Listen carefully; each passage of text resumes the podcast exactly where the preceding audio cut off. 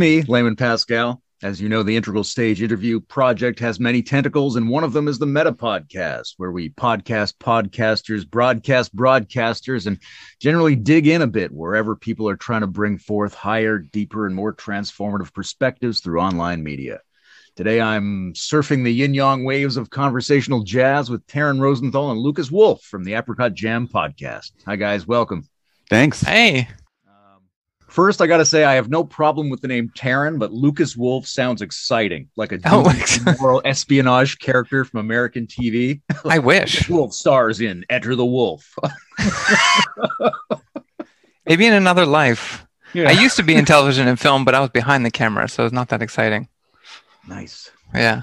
Well, you know, I've got this little like interviewer voice in my head that says things like, most of your audience doesn't know these guys. Why don't you give some framing? How did Yeah. they meet? And why is it called Apricot Jam? Mhm. But I know you guys covered this stuff in your intro, like mini podcast episode.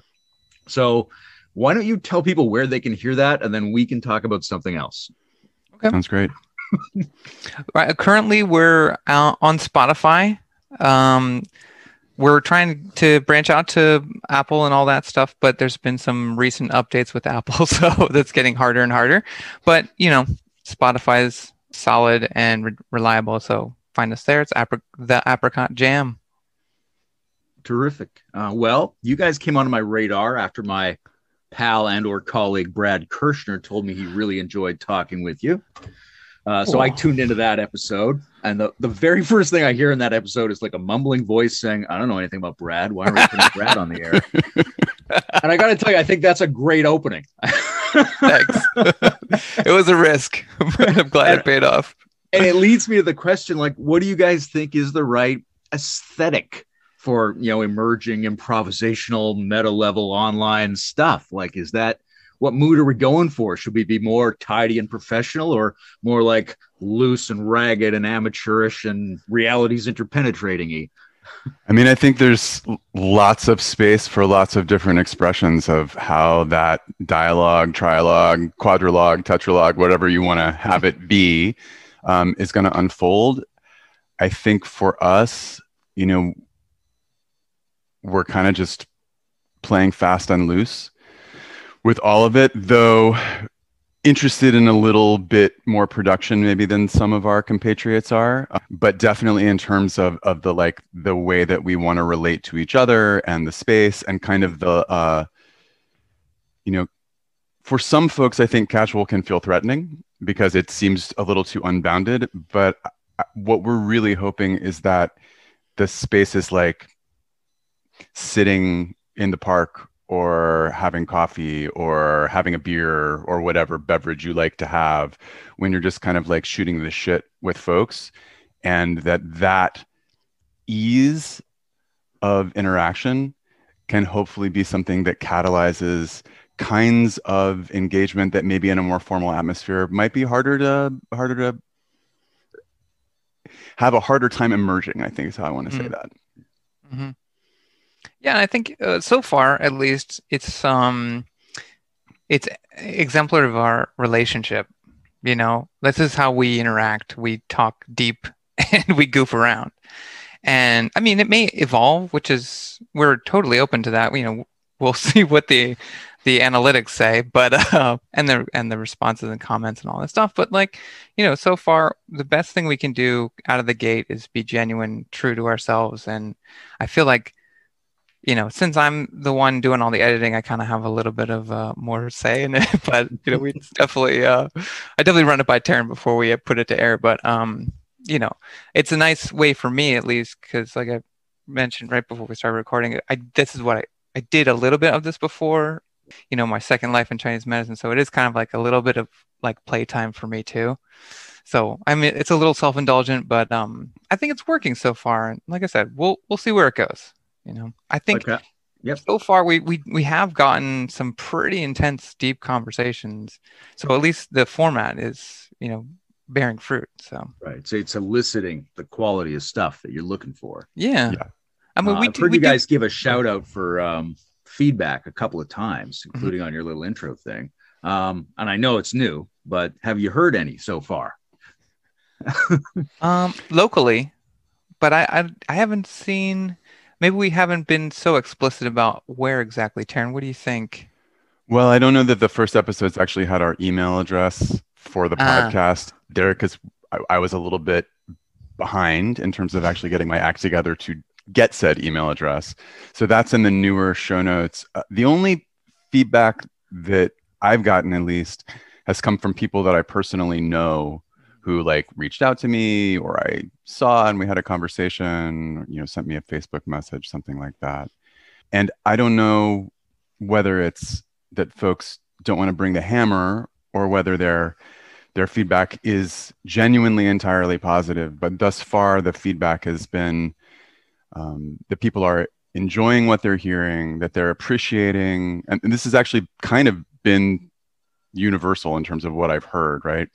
Um, that they're appreciating that there's a a way that, and they used Brad's episode to point to this that the discourse, especially you know, kind of where Brad is coming from, for some folks is at a level of abstraction that might feel a little bit opaque um, in terms of folks that I know that are listening to it. And they have appreciated that they felt like if they heard that, maybe they would think that they couldn't understand it. But in listening to the conversation, they actually realized that they could totally understand all of the things that were being talked about and that they really enjoyed being able to enter into a space where maybe the language or the modeling or you know even some of the the facts so to speak of what the conversation is or was about were foreign to them but they left feeling like they actually had learned some things in a way that was useful i mean you know i'm sure there's a wide variety of people's experiences but th- this is the one that's gotten reported to me on a few occasions so Mm-hmm. that's heartening to me Yeah, that's my uh, my experience and my take on it as well. Like, um, I kind of a background where there's a lot of people who are writing books and giving lectures and also communicating by Facebook and tweet. And it's not only that you have a hard time unpacking the really high level conversation sometimes, but also emotionally, you don't know where a person's coming from when you just read a thing that they wrote. You can you can Mhm. like project so much shit onto that. Yeah. But when you hear them in a conversation with another human being, you get this other thing. You're like, oh, this is a person. they have Mhm. some ideas and some understandings. I get it. and I don't have to track all of it. Yeah. Yeah. Uh, I also want to say the way uh, Taran's speech style is great. I think he really, um, the way he intonates and pauses re- sounds very supportive and pregnant with pondering. Yes. I feel the same. Uh, so you guys told me you're in uh, North Carolina and New York. Uh, where did you grow up? Um, I grew up in Pennsylvania, like in Amish country near Lancaster, Hershey area, and um, was uh, always afraid of the big city. And it was like, well, because we called it the city, right? like, especially New York specifically. But um, then I um, eventually, you know, wanted to get into TV and film, so I, you know, had to face the demon and moved to Philadelphia, and that was a big jump for me and then um, did that for a while. Um, did the indie film world for a while, uh, which was a trip. was really cool. Got to meet some really amazing people, learned some cool life lessons. But then had sort of like um, you know, that early twenties kind of got to know who I am, got to figure that out. Move um, moved to Japan for a year, and then when I came back, I wanted to get dive deeper back into the film and moved to New York City, and then the recession happened, decided I wanted to change careers and decided to go to Chinese medicine, oddly enough. But, um, and God, like 10, 11 years later, here we are. Taran? I grew up in Atlanta, Georgia, you know, and actually lived in New York for a few years right out of high school. Started off going to NYU's Tisch School of the Arts and then bailed on that to spend more time dancing, both in clubs and also as a person who was working on making dances as a performative venture. And then I bounced around. I lived in San Francisco and Boulder, Colorado, and was back in Atlanta. I, I finished undergrad in my late 20s at Naropa University, right at the point where they were shifting from being the Naropa Institute um, to being Naropa University. I don't know how much autobiographical information we really want to get into. I mean, I'm happy to babble, but you know, basically bounced around, did a lot of different kinds of things in terms of, you know, movement studies and body work and other types of healing modalities and spiritual inquiry and you know eventually also my my spiritual pursuits were non-paid full-time work and so i got out of working in a capacity that i really enjoyed and had woke up one morning to realize that i had a career as a, a caterer you know operations manager event manager that i really to put it bluntly could not stand and was taking up most of my life and that somehow i had like flipped the script in the exact opposite of way that i had intended to right? Like the intention was i'm going to like have a job that's flexible so i can really focus on the spiritual work that i'm doing. You know when i need to travel i'll be able to travel. Like it worked for a while and then somehow you know i was like caught in this negative feedback loop of just like working in a profession that if you have ever catered you might know definitely has a way of increasing the volume on misanthropy which i didn't really need any help with that at that time in my life. So years before i had asked my primary teacher he was an acupuncturist before he got involved in the spiritual work that i was doing with him if he thought i should go to acupuncture school and he categorically told me no do what you're doing right and then at that moment when I woke up realizing that I really hated my career, I asked him again and he was like, That's the best idea you've ever had. so I kind of shook my head and dusted myself off and uh, was like, Okay. So I enrolled in the my criteria for going to graduate school were that I was not willing to go into debt and that I had to keep working because I needed to make money. So I found um, in Sugar Grove, North Carolina, a low residency program at this place called Jung Tao Classical School of Chinese Medicine or School of Classical Chinese Medicine. Forgive me, Jung Tao. That was, you know, one week a month, four years. The price at that point was around 35 grand um, for the whole program. And I was like, okay, I hope it's good because that's where I'm going turned out it was a it was a really good program and i'm yeah. incredibly what, fortunate and grateful what was this spiritual work you keep referencing mm. so this this is a rabbit hole i don't know how much time we want to spend going down but i was a an initiate on a brazilian syncretic medicine tradition called the santo daime for about 20 years and spent about 13 years um, in a leadership role i started a with a group of friends, started a community in North Carolina. So led ceremonies in that community for many they're, years. They're working with the ayahuasca, are they? Mm-hmm. Yeah.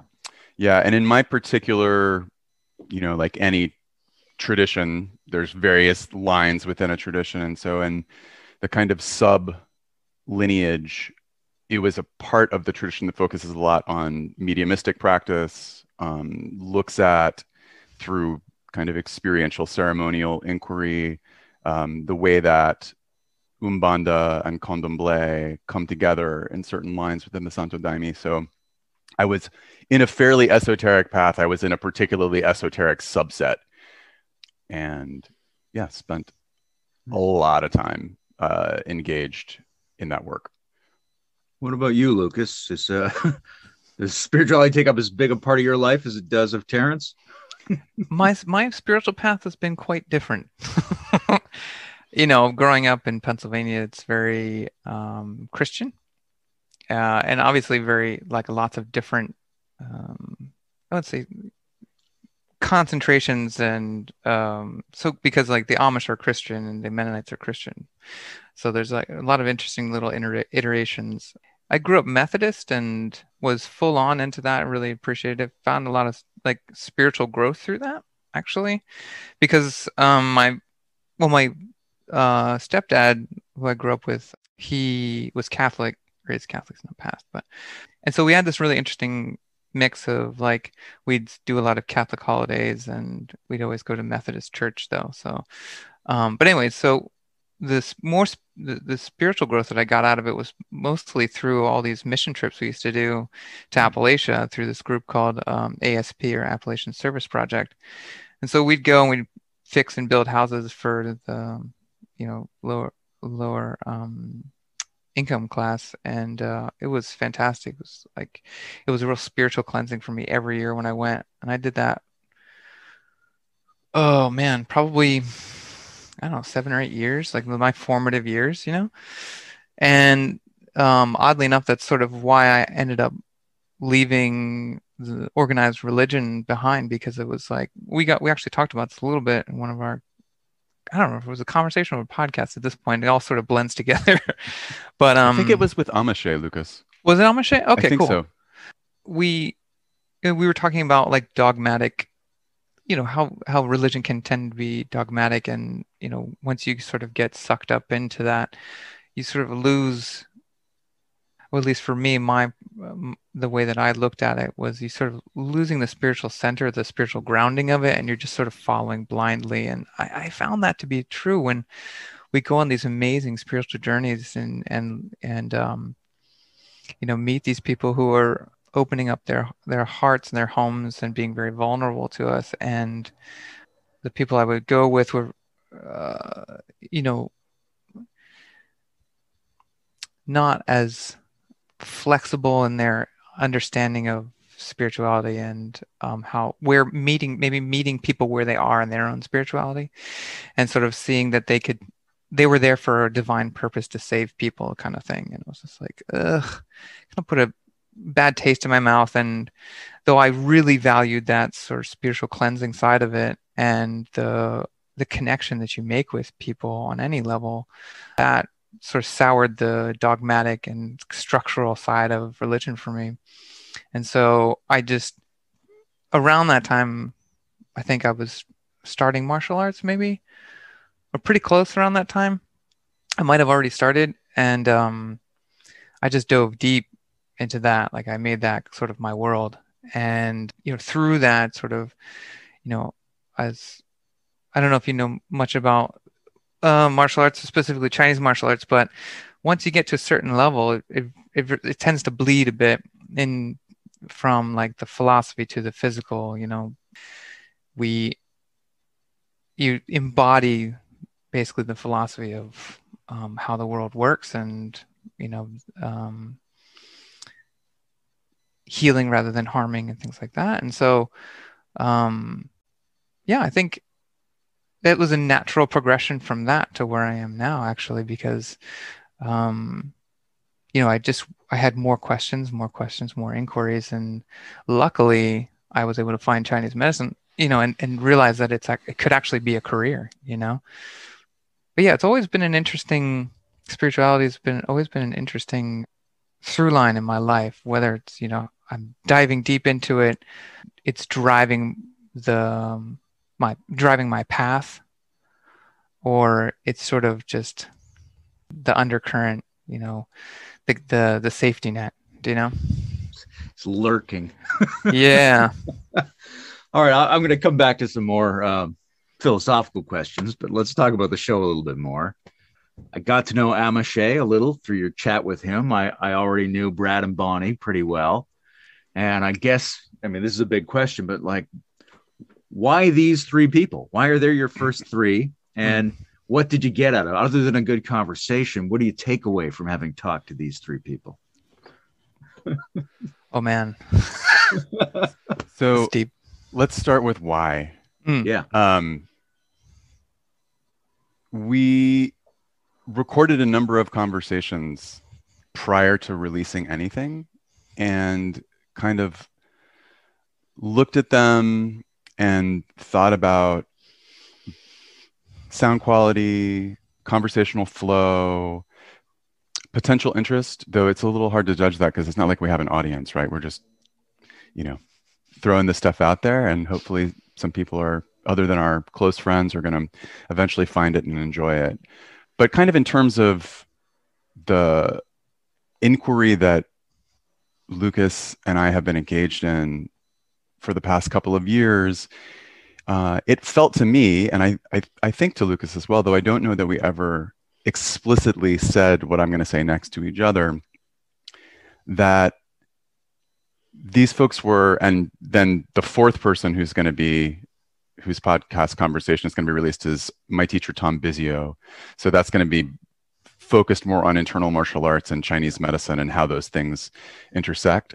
So if you take the first month of folks, that it in a way touches on some of the broader themes in the inquiry that we kind of organically have been engaged in with each other and that especially during the first year of the pandemic kind of was like percolating out of the studies that we were doing because they started to range a little bit wider than they had in the past few years. So, you know, in terms of Brad's conversation about emergent philosophy, metamodernism, integral theory, metacrisis, you know, current events and their complexity, education, like these are all themes that, you know, I'm sure it comes as no surprise to you because we're having this conversation that we've kind of been, you know, diving more deeply into and looking at from different angles in the past year.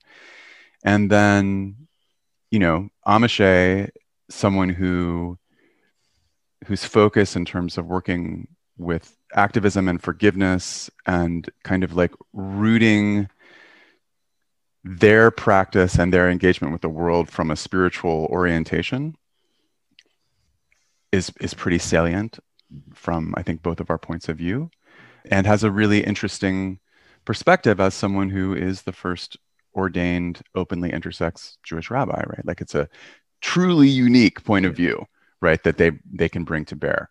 Um, and seems also timely given what's going on with movements in public discourse and understanding around the spectrum of gender right? And then i mean bonnie roy's just bonnie roy right? Like she's just fucking awesome Best. and you know her her work has really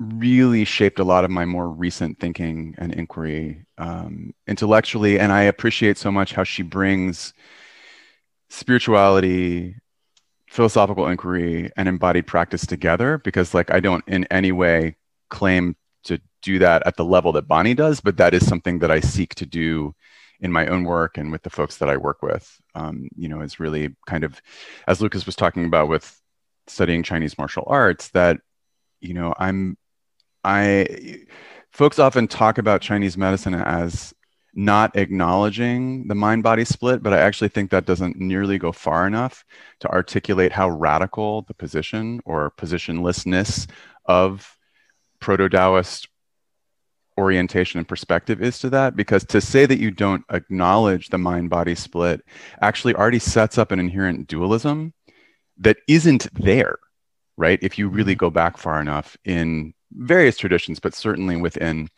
you know the Neijing it's it's not it's a it is a spectrum so people think about yin and yang as these things first of all they're not things right mm-hmm. they're relational process and so if you if you objectify them if you thingify them mm-hmm. if you nominalize them you you're already so far out of the space that we're really seeking to rest in and move within from this kind of Neijing orientation like that you know there's no train, there's no station, right? We're just not even there.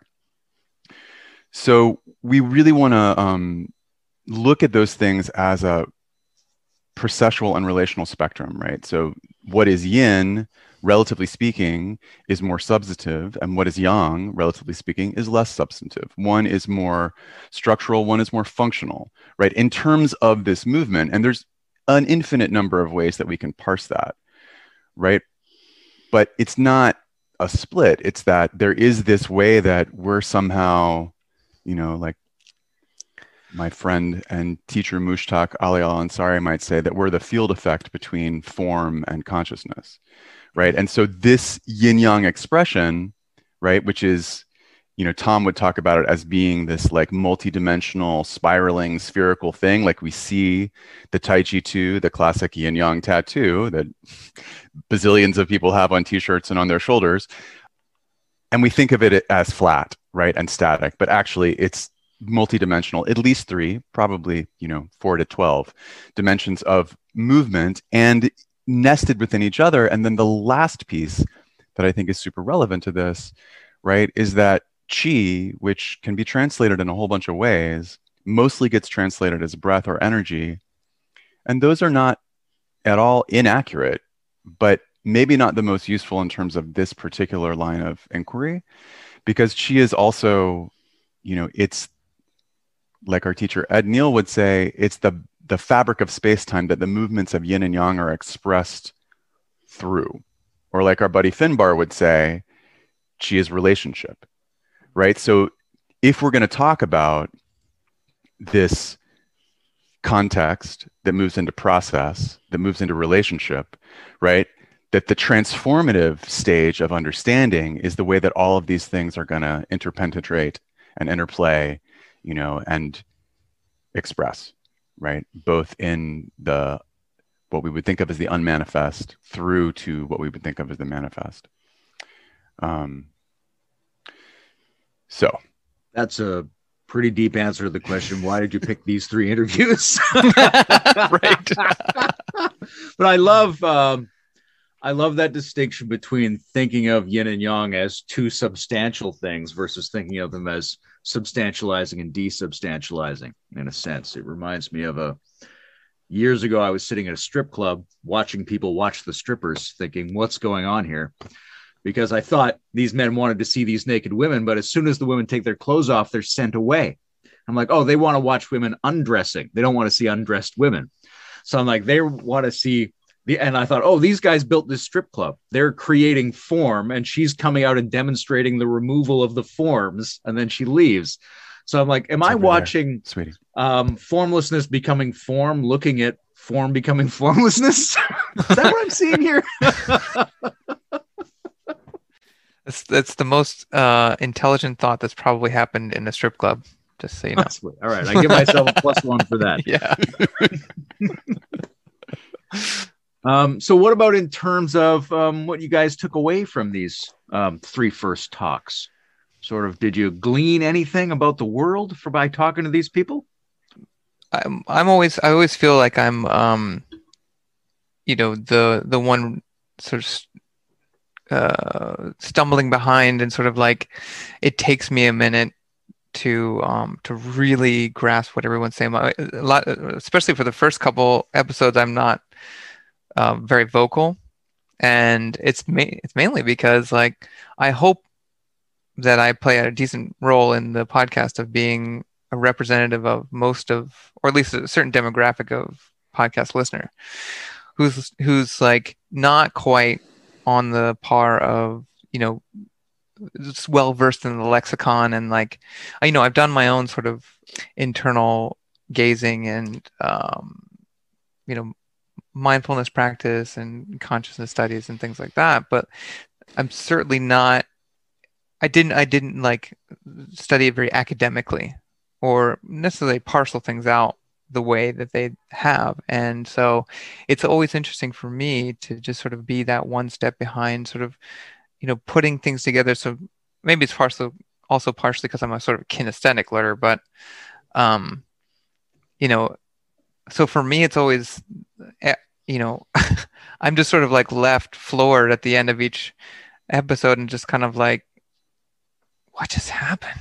You know? And then taran and i have to decompress for an, hour which my wife loves because then we have dinner at 11 but yeah i mean specifically it, the, the one through line i think is um it's the all these conversations have really helped me to retrain or maybe like they're like personal trainers for critical thinking for me.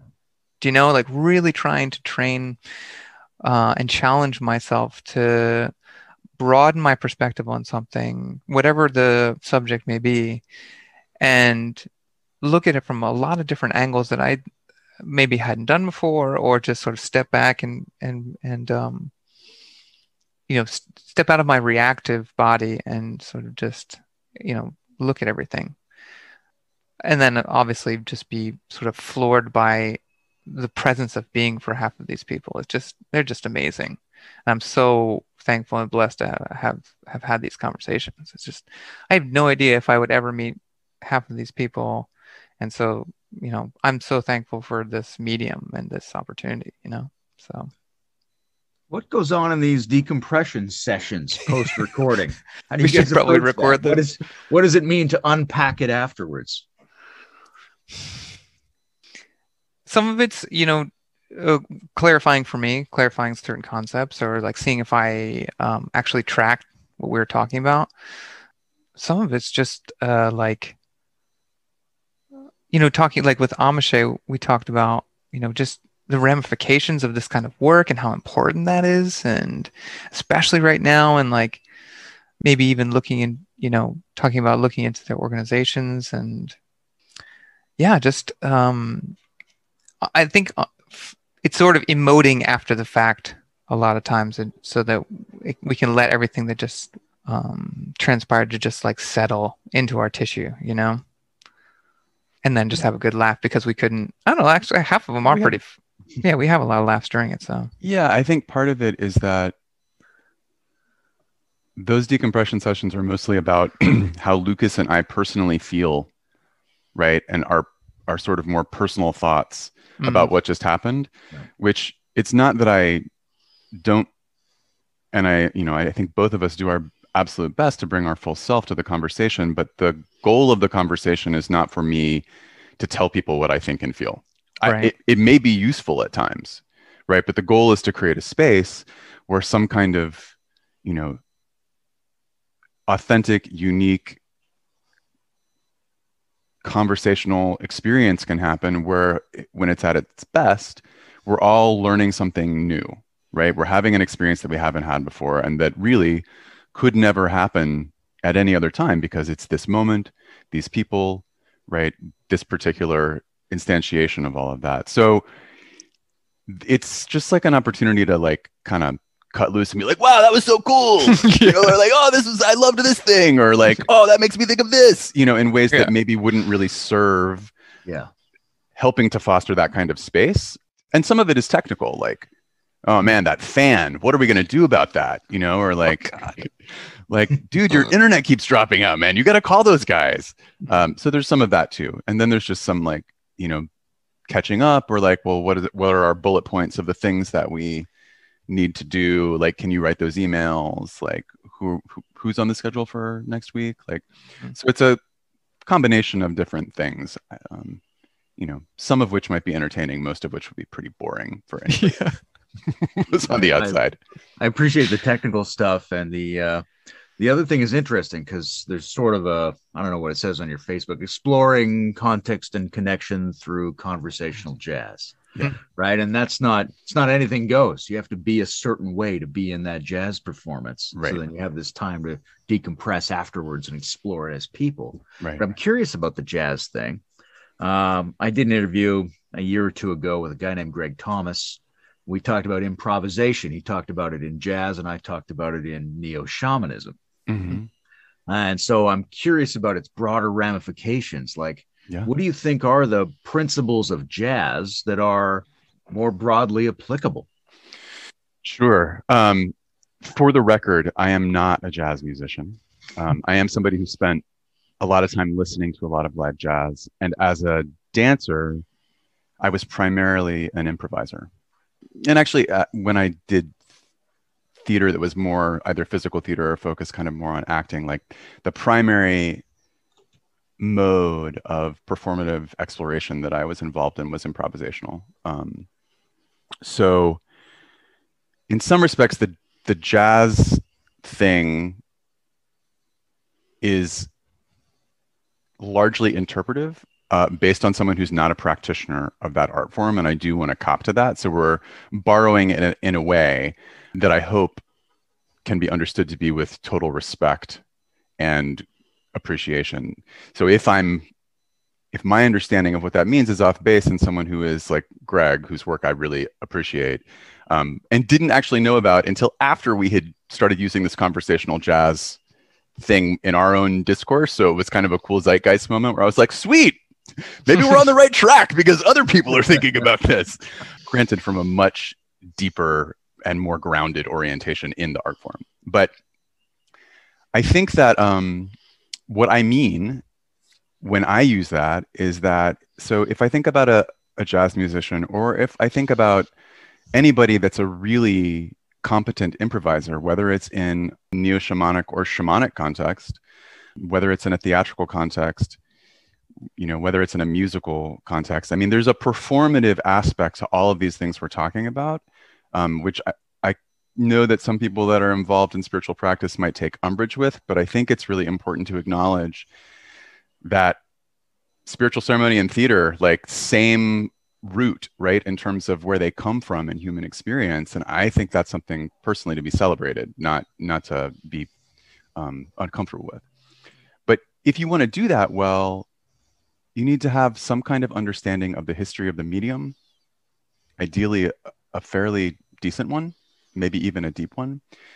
There are skills that one needs to have, both technical, right, and then also relational that one is going to have. Because like improvising by yourself, okay, but if you're going to improvise with other people, you have to have a sense for, you know, kinesthetic emotive, social, cognitive dynamics in that space and be comfortable enough with them that you don't have to be like thinking them through right in the moment that you can trust that in building your technical skills with your medium right and your interpersonal skills in terms of relationality that you can really get into a beginner's mind kind of listening space and trust that all of that work that you've done before you get to the improv space is going like it's in you, right? And it's going to come to bear in hopefully the most appropriate way in the moment, right?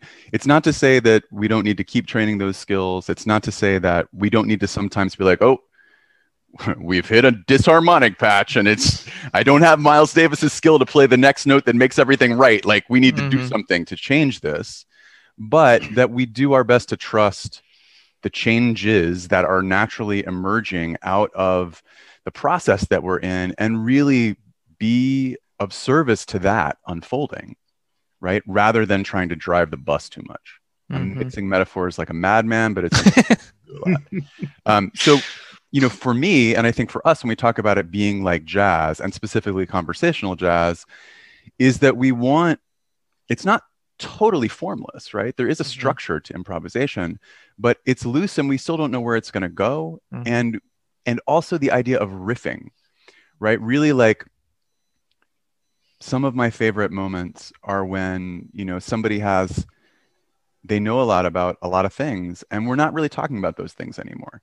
We're talking about stuff that maybe none of us really know that much about, but we're riffing on an idea that's arisen out of the moment and that process of discovery that happens in at least in my experience the best improvisations again where you like something truly unique right? Even if you're talking about something maybe that many many many other people have talked about you know at greater depth or breadth. But there's some way that in this moment something truly you know beautiful is emerging and we all get to discover that together right? That for me i think is at least currently right? And this is also it's an evolutionary and changing process but currently that's kind of what i think of as the pocket right for for the kind of jazz that we're playing yeah i think tyson's episode which i don't know when that's coming out but we we interviewed tyson yunkaporta recently and that was a perfect example of that because I was like freaking out. I was like, "We got Tyson! This is really happening! Oh my god!" And uh, he and I were going back and forth. We read his book. We reread his book. I was taking notes. I had all this like stuff ready.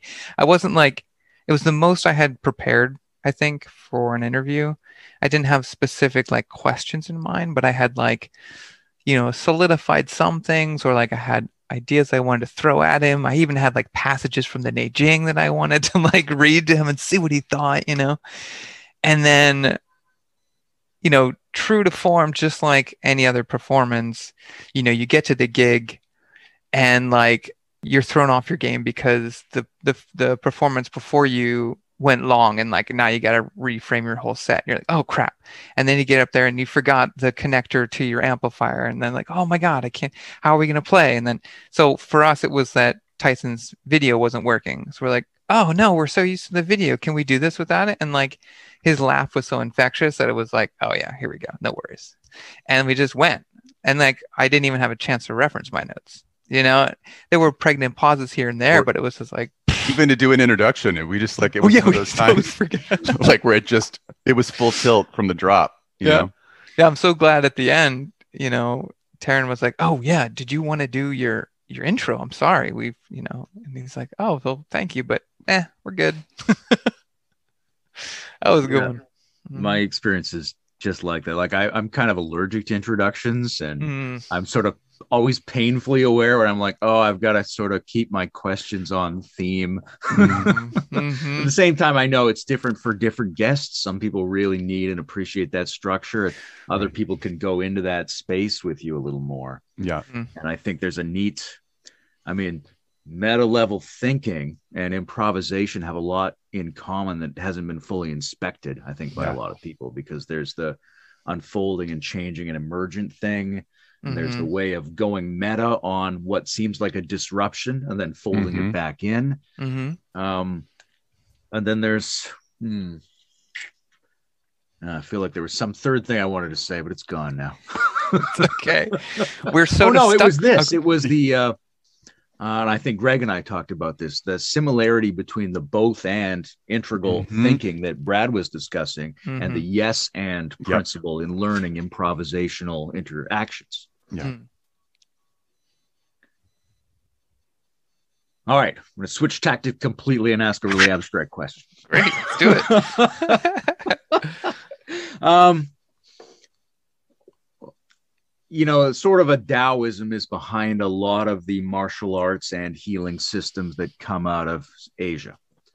Uh, but everybody has slightly different takes on what that means. Mm. And I'm mm. curious what you guys see or appreciate in the Taoist mode of understanding that you think a lot of other Taoists might not agree with.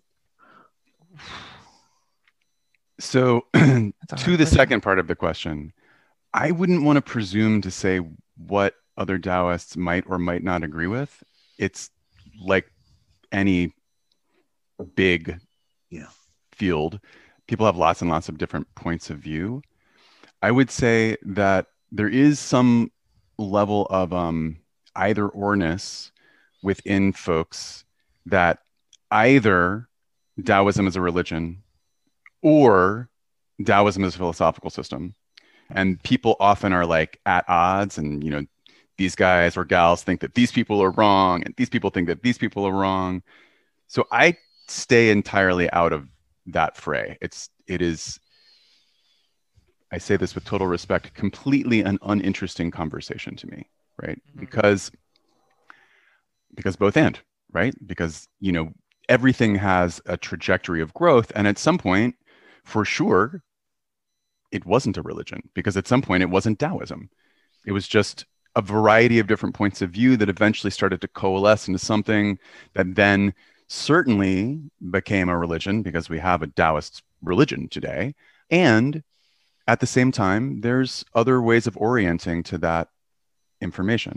Um, in and of itself, this thing would piss a lot of people off that I just said, right? But nonetheless, I I think for me at least, the things that are super salient to the way that Taoist or these days I kind of been thinking of it more as proto Taoist, mm-hmm. possibly to st- even remove myself further from this either or ness of that particular are we a religion or a philosophy conversation are some of the dynamics that I was talking about in answer to the question about like, you know, why did we have these people come on first, right? So that there is a so I'm going to take a slightly different tack with this. Okay. one of one of the um, one of the things that happened during the pandemic when I started getting back into exploring theory and meta theory and kind of like general geeky noosphere kinds of discourse kind of like what we're having, right? You know, uh, on the internet and like going back and starting to read some Western philosophy again, is that um, especially in the discourse on the internet, like there's all of this like conversation about complex system science and the meta crisis and you know sense making and these things are great. I love them, but nowhere, except every now and then with Bonnie, did I hear about anything that related to Taoism or Chinese medical theory. Now, that may not be because that's not happening, right? It may just be observer bias, but I was casting my net fairly wide. And so my sense as somebody who's pretty steeped in that orientation is like, wow, I think of a Neijing orientation to Chinese medical practice as being some super old complexity thinking um, and embodiment practice. And I'm surprised on one level that this isn't part of this conversation. I feel like it's a totally resonant dance partner, you know, for all of this. And so I did a little bit of attempting to facilitate some conversations between some of my teachers and some folks who I was thought were doing really cool work and basically nobody bid. And I was like, "Oh, well, even though I don't know that I feel qualified to be the person having these conversations, maybe that's on me. So I just sort of sat with that. And so I I think that what's really useful about this orientation, right, is that there is an embodied relationship to the aspect of reality that is in constant flux, right? With an acknowledgement at the same time that there's a deeper level that seems to be still and that there's a deeper level that seems to somehow be moving stillness right or dynamic stillness right? And that it takes it uh, you know none of those ideas are unique to a taoist orientation but there's a way that because in many traditions those things i think get transcendentalized right? That in the taoist project it often gets brought into the body and into embodied experience through practice in a way that I, I think gives rise to some of the really cool stuff that can happen in Chinese medical practice, in Chinese martial arts, especially the internal martial arts, and then in philosophical discourse. So again, we have this kind of mind, body, spirit, not not broken apart, right? Spectrumized, and that that for me has a lot of inherent practical utility and beauty and goodness in terms of day-to-day life. So i don't know that anybody would agree or disagree with that right? But that would be the way that i orient to how to how that's relevant. Yeah thank you. Sure. What about you lukas? Anything on that? I mean taran is always the the the one who i feel um is much better with his words, but also has like intellectualized these things to a point where I, I haven't even begun to inquire. I I feel like I've very much like am more steeped into the somatic, you know, what does Tyson like to call it? The um hepatic? No, the what's the word? Hepatic no. Uh, um haptic, haptic cognition hap- is what you're yeah. thinking of. Sorry. Yeah. Not not liver thinking. right. Right. yeah. There's a lot of terms swimming around in here. Yeah, the haptic uh, cognition kind of side of it, which is really fascinating. Yeah. This is uh, uh, two things came up for me. The first is the phrase proto Taoism makes me think of like primitive ancient Taoism. And when I was a kid, probably my favorite passage in the Tao Te Ching. And I know translations differ, but there's a section where Lao Tzu says, Today nobody remembers the ancient sages. So I'll tell you what they're like. They were like guys trying to cross a frozen river who didn't know how thick the ice was. Right. And that made a lot of sense to me when I had to cross a frozen river. But I thought, you're an ancient sage. Like, mm-hmm. who do you mm-hmm. think the ancient sages were? Who were these people who no one remembers anymore when Lao Tzu was alive? mm-hmm. that's so that's proto Taoism for me. I, I often think about what the prehistorical Buddhas might have been like and what their practices were before any of our traditions arose. Mm-hmm. That excites me a lot. Another thing I thought of was um, I don't know if you know Lonny Jarrett. Um, I did a long interview with him about he's maybe the leading guy trying to bring traditional Chinese medicine and integral theory together. He's got a couple of books oh. on that. Uh, and one of the things, uh, obviously, there's some things he thinks traditional Chinese medicine and advanced folk medicine around the world can add to these meta level systems. Part of that's an emphasis on the body and health, balance, and maybe building a better typology mm. is part of that. But one of the things he thinks these new systems can add to the traditional model is evolution and change and emergence and the future, because a lot of the classic ways of thinking are are circular. They're a return to um, a flowing homeostasis in a kind of our, our ancestors seem like they conceived of the world as not changing too much. And the new systems of thought we've come up with in the last couple of hundred years are going, no, it's it's really been changing a lot, and we expect to see radically new things coming up over the horizon. So, how do you guys balance that sense of you know, you know, the classic known universe returning or not to balance, and this sort of new universe that's exploding into some kind of surprises and changes we're barely ready for. So our teacher has a really interesting, well, one of our teachers, because uh, clearly we have many, but Ed Neal talks a, fairly a fair amount about this, especially recently. Um, I don't know if Taran, you're about to talk about this or not, but like, I don't know. I would say, given the if you look at it from the framework of like the forgive me, I always think of Susan Lucci, mm-hmm. but it's the Wu Yun Liu Qi. it's the uh, basically the turnings of the stars and all that.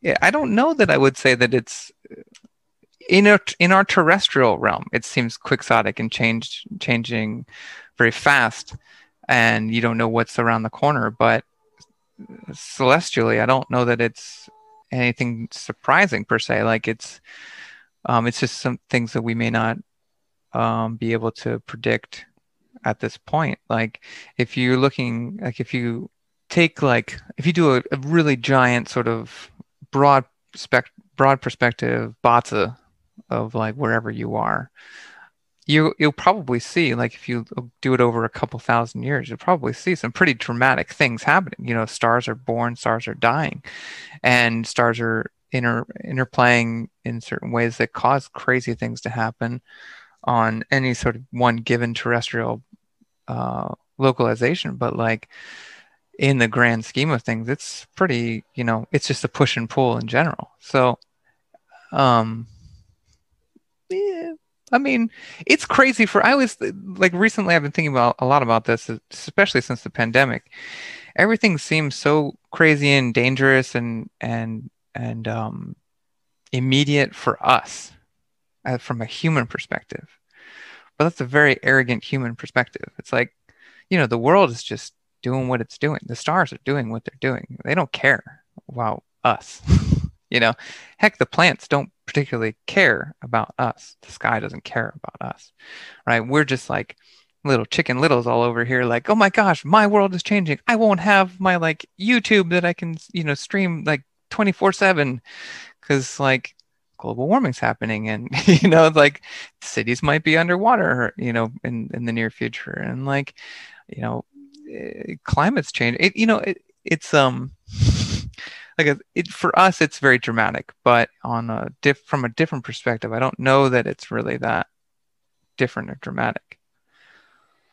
Yeah i also i don't know that i agree with lonny's premise that the ancient perspective is that so i do agree and I, I would be you know i wouldn't know what i was talking about if i said i didn't agree with the notion that there is a, a cyclical uh, padronal kind of like expression to that.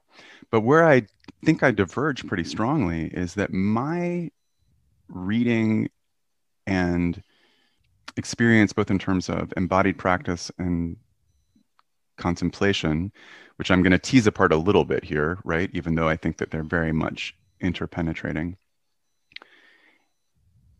is not that things aren't evolving and changing. There are cyclic patterns, right? But those cyclic patterns you know, on the scale that Lukas is talking about, are still composed, right, of that same multidimensional, interpenetrating, you know Taijitu that is at least four dimensions right? Where everything is transforming into everything else that the breath motion of the universe to give another nod to our teacher ed right?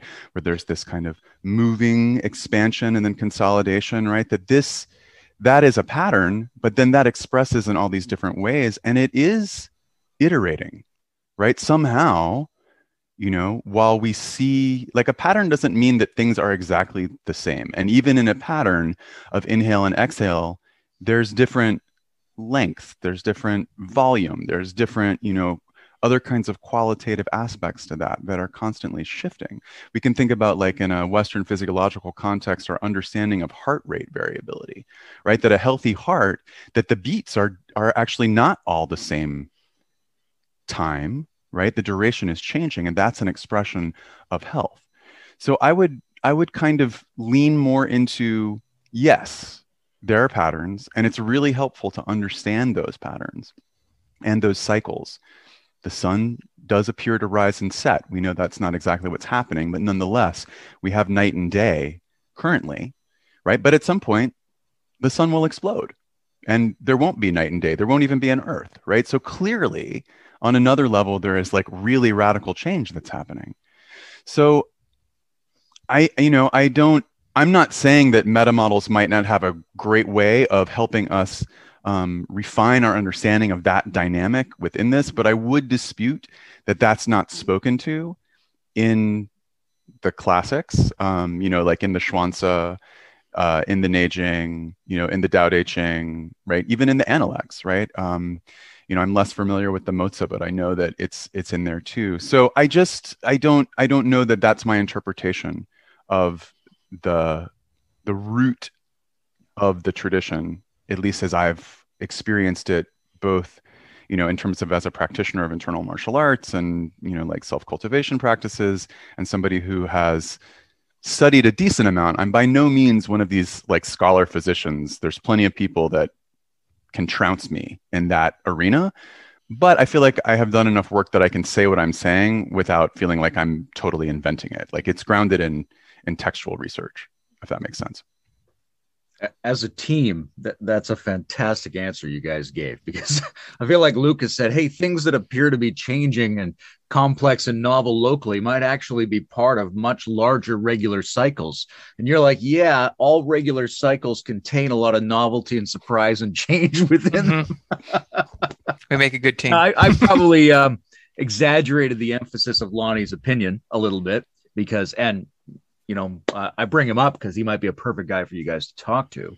Oh yeah. Uh, mm-hmm. Uh, but I think one of the things I find I do a lot in these discussions because of the caliber of the people I'm dealing with mm-hmm. is I can say, which of these two things, and they're impossible choices, right. and then I allow the the interviewee to say, "Well, I don't think they're two different things," say yeah. in some various form.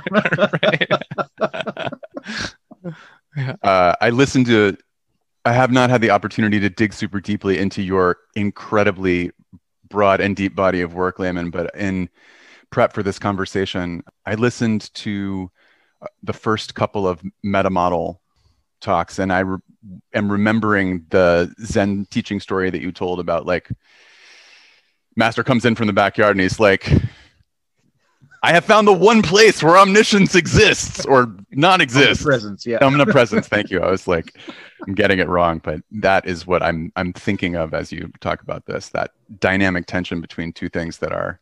What's the Fitzgerald quote?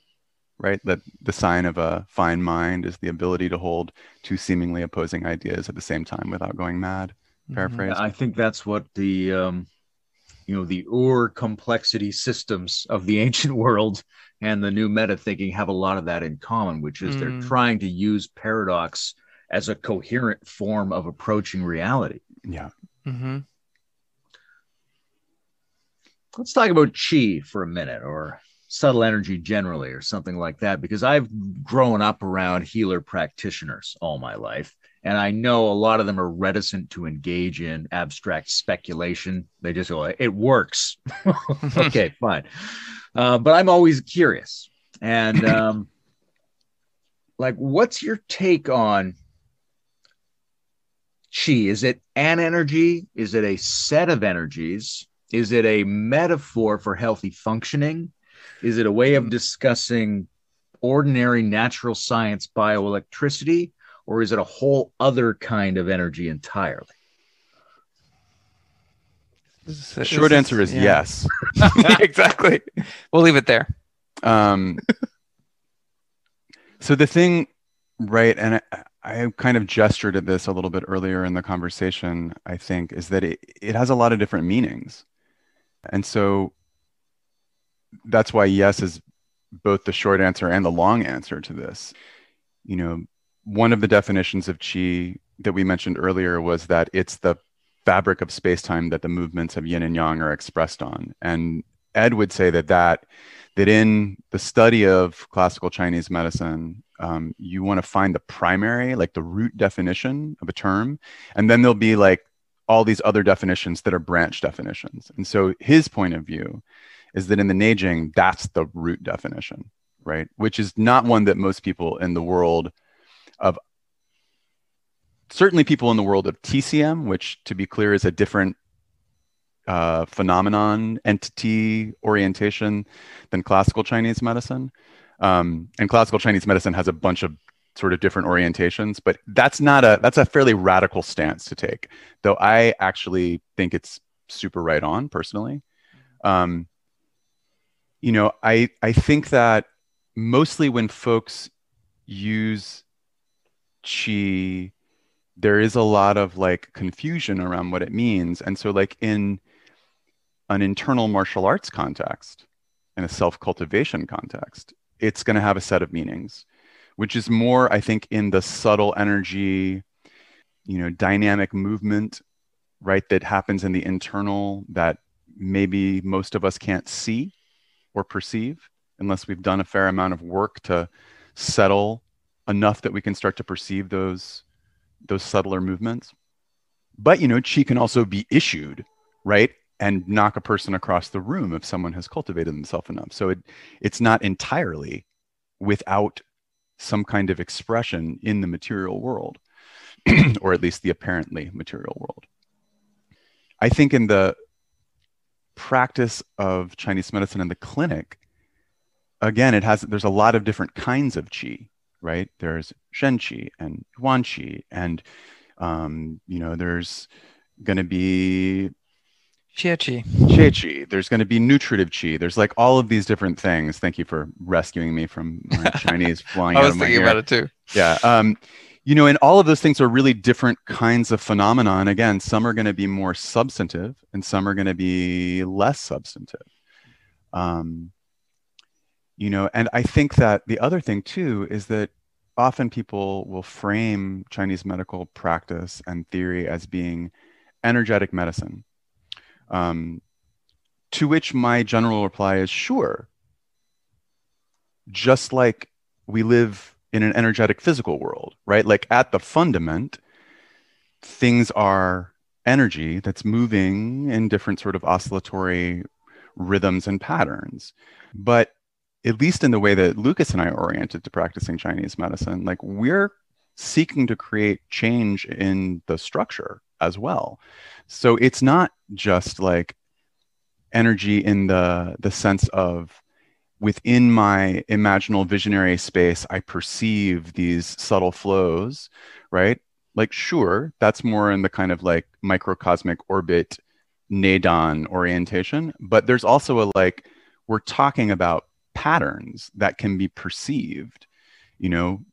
Again they're rhythms there. They have like an oscillatory nature. They have a, often a kind of a wave like structure. So we then frequently take that energy metaphor and kind of run with it because these are also things that we would use words we would use generally to talk about energy. Um, but i think most of the time at least in the way that i'm practicing um, energy is actually more of a metaphor, right? To talk about the kinds of processes in the body, right, that do have some structural or fluid dynamical um, aspect that we're seeking to change so that those systems come into greater coherence. And then the thing that we see, right, is that people feel better and are healthier you know, this is like one of those questions and conversations where we could probably spend three or four hours talking about all Oh of the different kinds and perspectives. And somebody else could probably spend their own three or four hours offering their own points of view. So, like, big salt mine of like, hey, this is just how I orient to this question. And, you know, it's, it, uh, I feel like, I don't know if you guys ever studied Talmud or know people that studied Talmud, but this kind of like lots of questions and everybody disagreeing, including people disagreeing with themselves. I grew up a little bit in that world. And so studying Chinese medicine doesn't feel unfamiliar because similarly, you know, it's just like, well, it's like this. Oh, it's exactly the opposite. Oh, it's it's orthogonal to that, right? So that's kind of what I would offer. I appreciate you folded all the options I gave into your answer. um, but what about you, Lukas? When you think of chi, what is it that you think of? It's, it's I think we've been on a similar experience actually, and I wonder if, and this happens quite often through the history of Chinese medicine. I wonder if at some point we just we started taking liberties with the term. You know, um, it, maybe it started out as the idea that it's the fabric of space time, and then maybe to maybe it was used in a context of like trying to explain something to a, a student or something and it's like no you, you can sort of feel that movement of uh, this particular fabric like so the chi within the skin or something or chi within the blood or chi you know you can feel that movement when you take the pulse or when you're palpating or something like that. And then so i think then it gets a little bit um only in only in concept only in uh in its sort of meta analysis of like holding that image of that it, this is fabric of space-time which as long as you bring it back i think it's fine. It doesn't particularly matter. But if you don't then i do think it becomes problematic. And then that's when we start to lose a little bit of credibility. I don't i don't disagree that it it can be viewed as bioelectricity though like i said i, I don't know I, I hesitate to even call it that especially when i'm in the clinic because it, it pigeonholes it a bit and and i don't think that's healthy. But yeah i i think it's helpful. Uh, nigel we've nigel dawes one of my teachers um, who we'll have later this month? Yeah later this month. He often tries to frame, especially in the clinic, tries to frame it in terms of physics.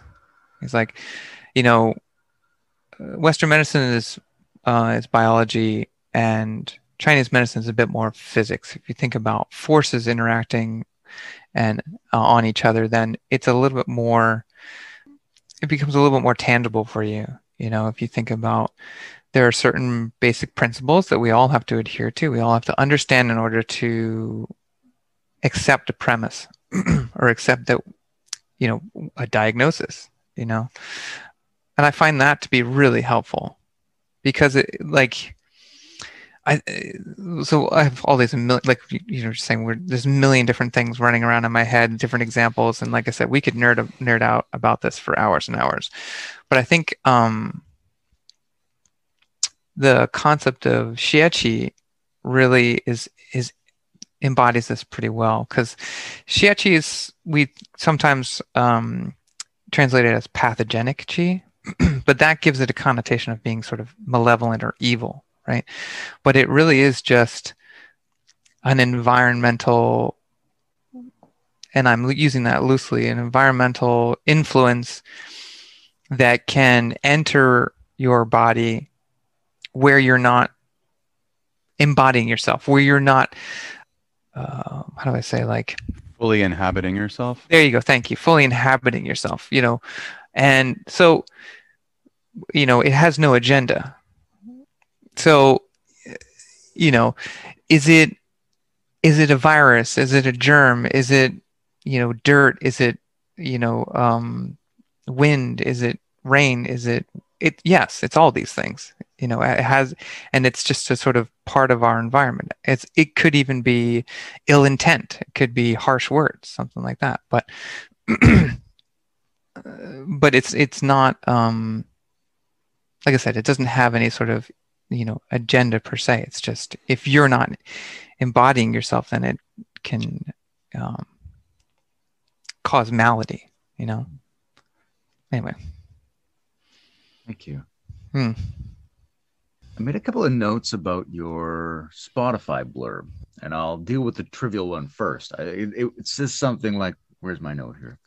From complexity theory to music appreciation, from Chinese medicine to social justice and forgiveness practices, we run the gambit. Now, the first thing I want to say is I think maybe you mean gamut rather than gambit.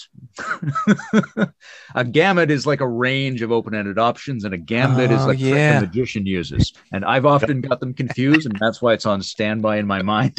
Good note, thank you. On the other hand, maybe it's a clever, I don't know, maybe it's a clever thing. Um, the other thing I know is I noticed the social justice and forgiveness practices are in there. And I wonder what you're taking, like, what are you thinking when you think of forgiveness practices? And what do you think the relevance is to individual health? But also, what do you think the relevance is to social health? Well, I mean, we uh, one of the reasons why we put that in was because we had the conversation with Amashe before we wrote that, and um, that's what a, a, predominant focus of their work is. But also, um, I think to a certain degree, nor Kyle George, and um, Mushtaq Ali Al Ansari, their work in the Nine Sided Circle deals with that a lot too. I think rectifying issues within yourself, then being able to um, do that work, the forgiveness work, but still doing forgiveness work in general. Oh, in terms of what we need to do now, my God, I mean, that's a, I'm, there's so much to talk about with that. God, what turn take it? I, I just so, I'm not even sure where to start with that. so I the first thing I would say about that Spotify blurb is that I think maybe it's time for us to change that and have it be less specific. Mm. Um, I think it was really a great first pass, and I I think it's at least from my vantage point, it's more useful for us at this point to just talk in the broadest terms about what we're doing rather than gambits or gamuts um, about the kinds of topics because the the range is like we would just have a laundry list of different things. Mm-hmm. Um, so that's just my my critique of us, right? It's like okay, sounds like maybe we're at the moment where we might want to look at at making that looser. So I think on a individual level that I'm pausing because there's a few different ways that I can that I'm considering moving forward with this. So in my experience, right, and my observation of myself and of other folks, um, and and th- this the the caveat in the context of this is I am not telling anybody else that they should go forgive this person or that person or work in any particular way. I'm not suggesting that if someone has been harmed, that anywhere that they might be in relationship to their experience is problematic or is not right for them in their own personal healing process. So just because what I'm going to say next is going to probably sound like I'm saying the exact opposite of that. But it is my observation and my experience that when we are in an internal relationship to a person, a group, a set of dynamics, ourself, where we have we're holding on, we're gripping the wrong of whatever that is in such a way that we create this dualism where like I'm either the victim or I'm in the right and this other, you know, is the perpetrator. All we're doing is keeping ourselves chained to that person or process or group uh, and within a prison of our own making. And so, from my vantage point, forgiveness is fundamentally about liberation. And for a certain kind of dynamic within my own being, forgiveness is actually the liberative key for those kinds of dynamics, right? Um, now, I can't fake it, right? There is the like, okay, I can imagine myself doing this, and I might imagine myself doing it until it really grounds in my being. But at the same time, like the reason I started by saying, no matter where anybody, including myself, is in a process, like I can't just because it's the right thing to do, forgive this person if they if I'm not ready to. At the same time, I think it's important to acknowledge that whether I'm ready or not, that other dynamic of being, you know, chained to uh, and locked into this kind of like, you know, essentially, again, prison of my own making that is not allowing me to really, my being to fully breathe and um, move with the changes of the universe is also true. Right. So I think that it behooves me and anybody for who this is remotely resonant with to work within my own experience and experiences to get to a place with the things that I might be chained to and orienting to in such a way where I might need to forgive or ask forgiveness of or forgive myself so that I can allow this dynamic to essentially dissolve so that I have a greater liberative space to move into and within. I believe that if we all can have a willingness to do that kind of work within ourselves, that there is the potential for great social transformation. I don't pretend to have any idea how that really happens on a bigger level. And I think that there are lots of people seeking to work in that space um, Amashe being one of them who we, you know, you can listen to our conversation with them and see what their take is on that. Um, I don't I don't think that um yeah, I don't I don't know currently where that work is happening on a bigger level in a way that I really understand.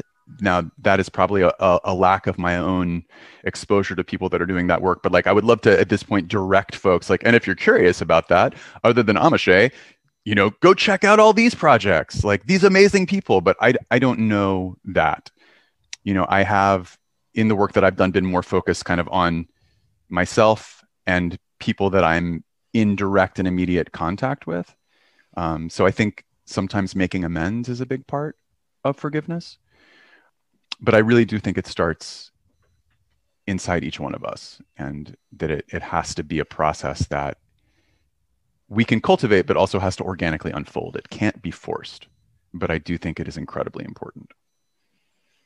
Anything you want to add, Lukas? I think there's a an, an important component right now to um, obviously doing the self work first but you know, sort of forgiving uh, humanity for getting ourselves to this current state. You know, forgiving our transgressions, such as like, you know, killing off all certain species uh, that are no longer on this earth, and being plant or animal, um, making all these crazy changes to our environment, and you know all the certain different um, social atrocities we've done to ourselves. I think it's helpful to start there as well. Once you've gotten to a place where you are, um, you've done the work within yourself, you forgiven yourself, and you're able to open up to that space. Because I look at people like um, Greta Thunberg, who's a wonderful, amazing person an inspiration to me, and um, I just see this anger in in her eyes and in her voice every time she speaks publicly, and and I appreciate it, and I think it's absolutely necessary. I think it's the only thing that's going to motivate all these old people in government. But there there has to be at some point there has to or maybe even uh, at the same time there has to be a sort of forgiveness work as well as we move forward because um, I really think that that's how we'll will make more lasting and effective change and make a society that's actually works for us you know what form that'll take i don't know. But i'm excited that we're on the cusp of something really uh, intense and um, possibly amazing. So. What is with all the wood behind you? Oh i am man i am always in the middle of a project. Always. This is like reclaimed wood from my buddy's coffee shop that had to close, regrettably. But it's like reclaimed some special kind of oak from like Washington State that some guy gave to him because like he donated it for him for his, anyway. I don't know what I'm doing with it yet, but it's better than just a green wall. I don't know. Actually, that's just storage, really, to be honest. I like it. I, I love wood. I grew up right. rural. My dad carved and sculpted sometimes. Oh, cool. So I oh, it's just a nice thing to have on hand, even if you don't yeah. know what you're going to do with it yet. I have a closet full of it. I live in New York City. I shouldn't have just leftover wood laying around, but such is such is my life right now. What um uh what podcasts or YouTube channels or things do you guys tune into? You know, what do you find yourself looking for in terms of both content and aesthetics? We're I mean we're I think we're chewing on a lot of the same things.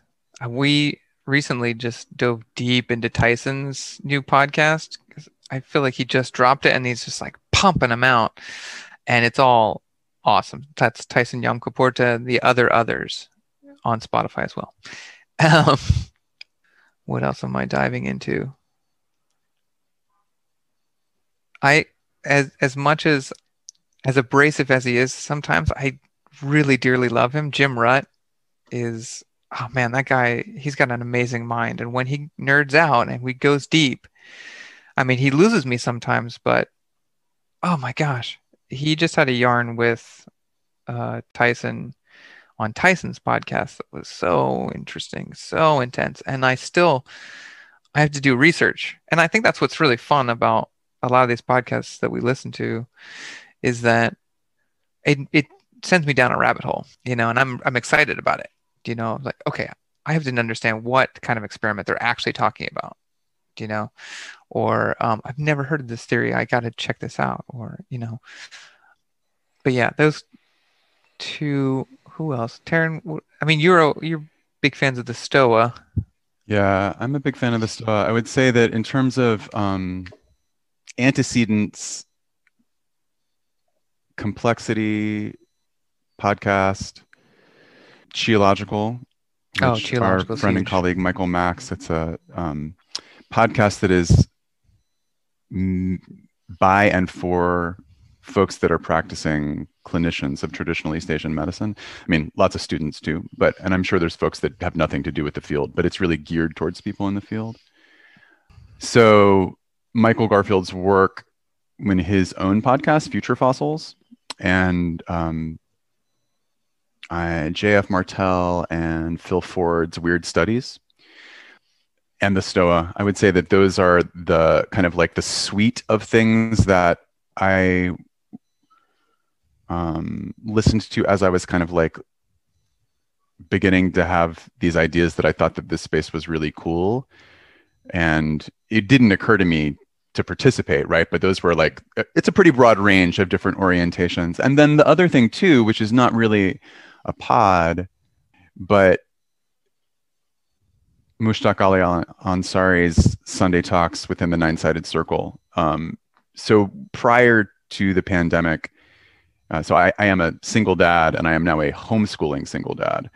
Um, when my daughter was in school, had considerably more hours that you know driving to and from school, various things where I was listening to a lot more s- things than I have time to listen to today but that less in terms of format, but more in terms of, you know, Mushtaq's perspective. And we have a conversation with him that'll be out in a while, you know, sort of Sufi rooted, fourth way oriented, Enneagram of process, really interesting work if that kind of thing gets you going, which gets me going. Um, so I would say that all of those things are the like the influences that maybe not in a way that I can point to like this came from here and this came from there, but are the things that have influenced my approach to how we're working in this space. Um, yeah, I gotta say, I should just say this Stoa like a second and a third time though, because there's so much work that I got exposed to thanks to Peter Limberg's Herculean effort to get everybody and all of their yeah. relatives to like somehow all be in that space, some of which I might never have known about. Um, really, maybe even a, a goodly number of things that have really been instrumental in in kind of like shaping my thinking in the past year and a half. Um, so, yeah, yeah, I would say I think what's key for me in a podcast diet is making sure that you know you, you dive deep in in in things like Santa Fe Institute's complex complexity podcast and like teasing your brain and then having something that's like from a completely different perspective.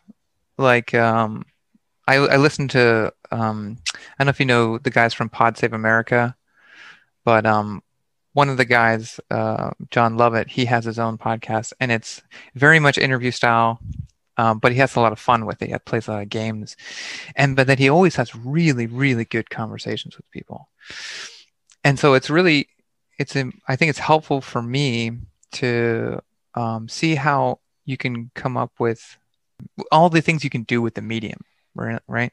So it can be all within one episode that maybe even only only 25 minutes. It can be something that's uh, inquisitive and interesting and makes you challenge the way you're thinking about things, but also can be really fun and funny.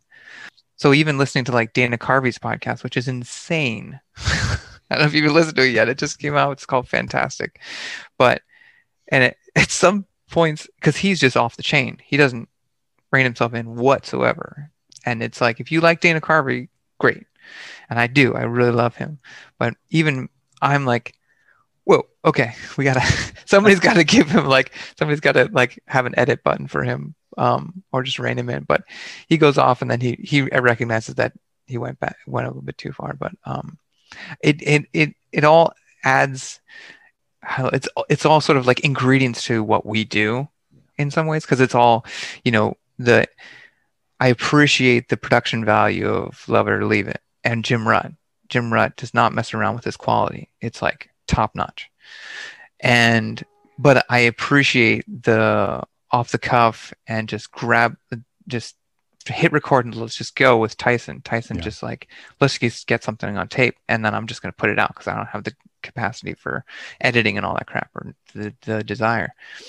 Or like um you know the intense preparation for a, a podcast like the complexity podcast you know? All those things like you really do form what i think of my perspective on how to what what content do i want? What content do i want to create? Um, what's interesting to me? Like would i listen to my own podcast? I would. I have thousands you know hundreds of times at this point but uh, that's the sad part about editing. You just get to hear everything so many times but I'm still interested in it. And I also, which is really interesting and it kind of surprises me nowadays, is when I'm going back and editing, I'm hearing new things, which is really interesting. But if I had to nail it down, the most important things for me are basic production value. I absolutely need a minimum production value. like I can't, it, it can't be you in a tin can in a tin box, like on you, on your computer speakers. I can't handle it. You got to raise the game. But after that, just you know the genuineness of it, something spontaneous, something you know, are you interested in it? Is the is the guest engaged?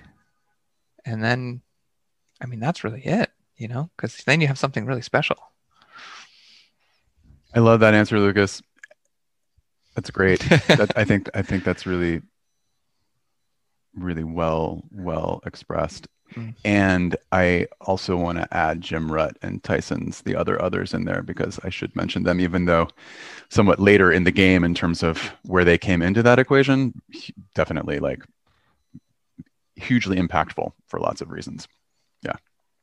Yeah, for me, there's sort of uh, I don't know, maybe three zones. Like there's stuff I just like because of who I am or that I want to learn about, and then there's stuff where I'm like I feel like it's telling me something about the medium itself. Mm, And then there's this collection of overlapping communities. Like mhm. um, I had a conversation with Peter Limberg last week, and I said, listen, half the people I talked to were just on the Stoa, and they're going to be on Jim Rutt next week.